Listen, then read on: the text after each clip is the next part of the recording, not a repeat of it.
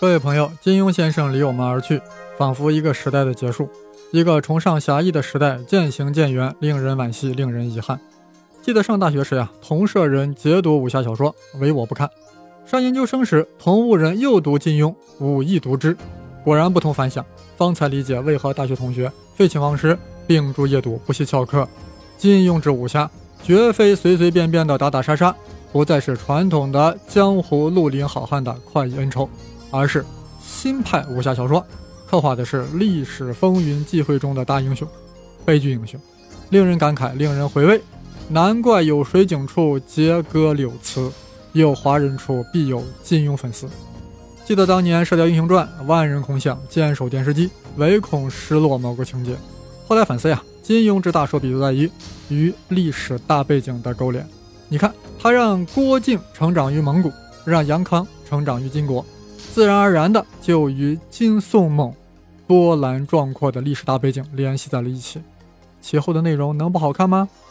整个金庸小说大多采用了这种方式，将主要内容与历史大背景结合在一起，与历史大事件交织在一起，与历史上的真实人物纠缠在一起，从而有了大视野、大背景、大境界，给读者带来了莫名的愉悦感。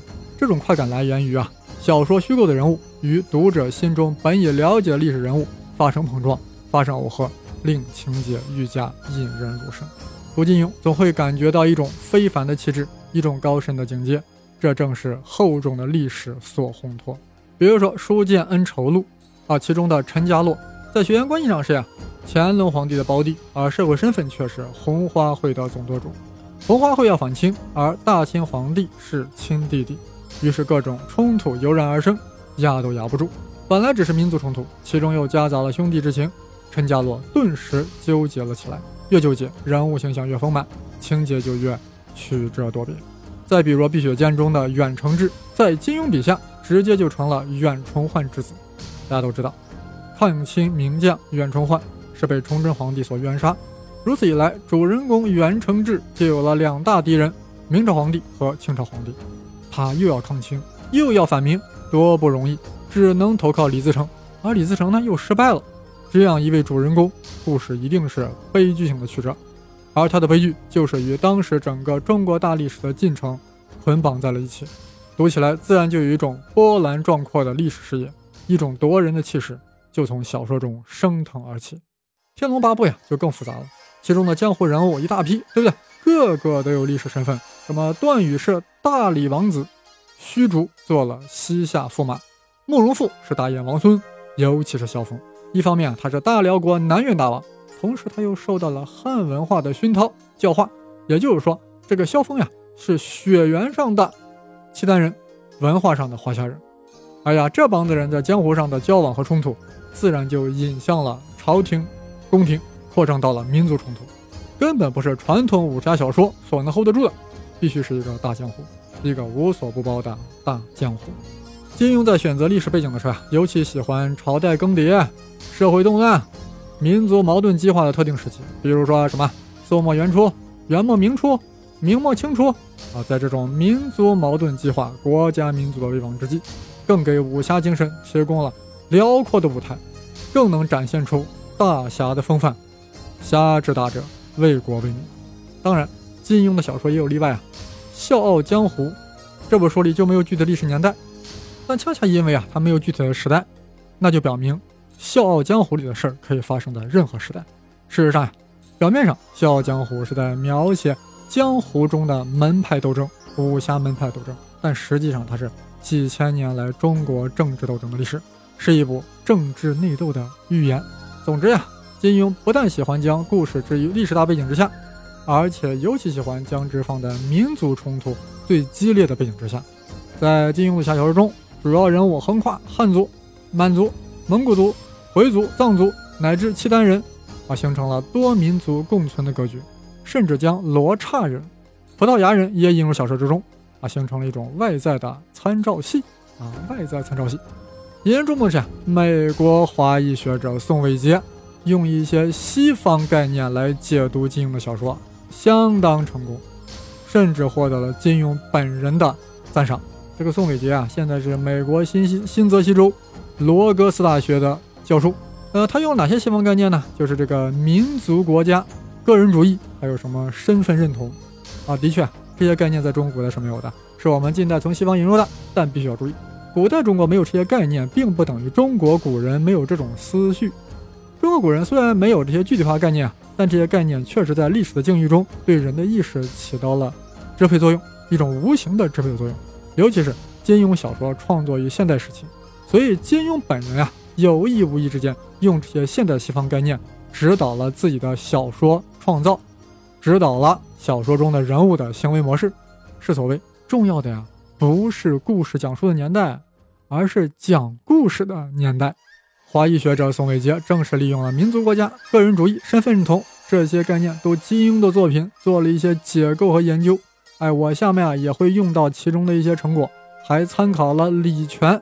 对宋伟杰研究的研究，在金庸的早期作品中呀，民族主义的意识相当的明朗啊。比如说处女作《书剑恩仇录》中，陈家洛以光复汉室为使命，率领红花会群豪与满清朝廷对抗。《射雕英雄传》中的郭靖更为典型，当初郭靖母子为躲避汉族奸臣的追杀，逃到了苍茫大漠。蒙古呀，不但成为了郭靖母子的避难所，而且郭靖。还与华筝公主共同成长，与四王子拖雷、神箭手哲别建立起了少年友谊。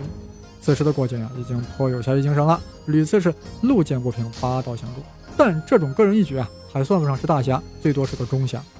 当蒙古最终崛起，已经严重威胁到自己的母国的时候，郭靖的思想境界逐渐提升，升华为了捍卫祖国与人民的利益，充满了忧患意识的侠之大者。也就是说呀。民族国家的主题矛盾，超越了郭靖的个人情感，成为了取舍去留的核心标准。由此，他能放弃蒙古的金刀驸马的这种身份，断绝了与成吉思汗王室的关系，毅然站到了保卫南宋的立场，成为了汉民族的英雄。小说中呀，金庸又借黄药师之口说：“只恨迟生了十年，不能亲眼见到岳飞这种大英雄。”再次点明了民族主义、爱国主义的主题。为啥要借黄药师之口？你想黄药师是什么人？多么孤傲不拘的一个人，他能这样说，可见像岳飞这样的大英雄是多么受到人们的崇尚。那么在《神雕侠侣》中呀，就更明显了。郭靖跟黄蓉放弃了桃花岛上的逍遥生活，来到襄阳抗击元军，最终双双殉国。书中呀，郭靖是这样。对杨过说的：“我辈练功学武，所为何事？行侠仗义，济人困厄，固然乃是本分。但这只是侠之小者，我只盼你心头牢记着‘为国为民，侠之大者’这八个字，日后名扬天下，成为受万民敬仰的真正大侠。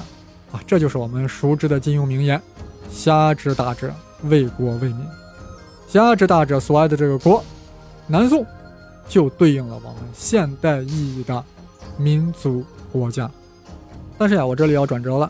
在金庸的中后期小说里啊，这种与外族人入侵、公开对抗的行为开始弱化了，视死如归的民族气节啊开始暧昧不清了。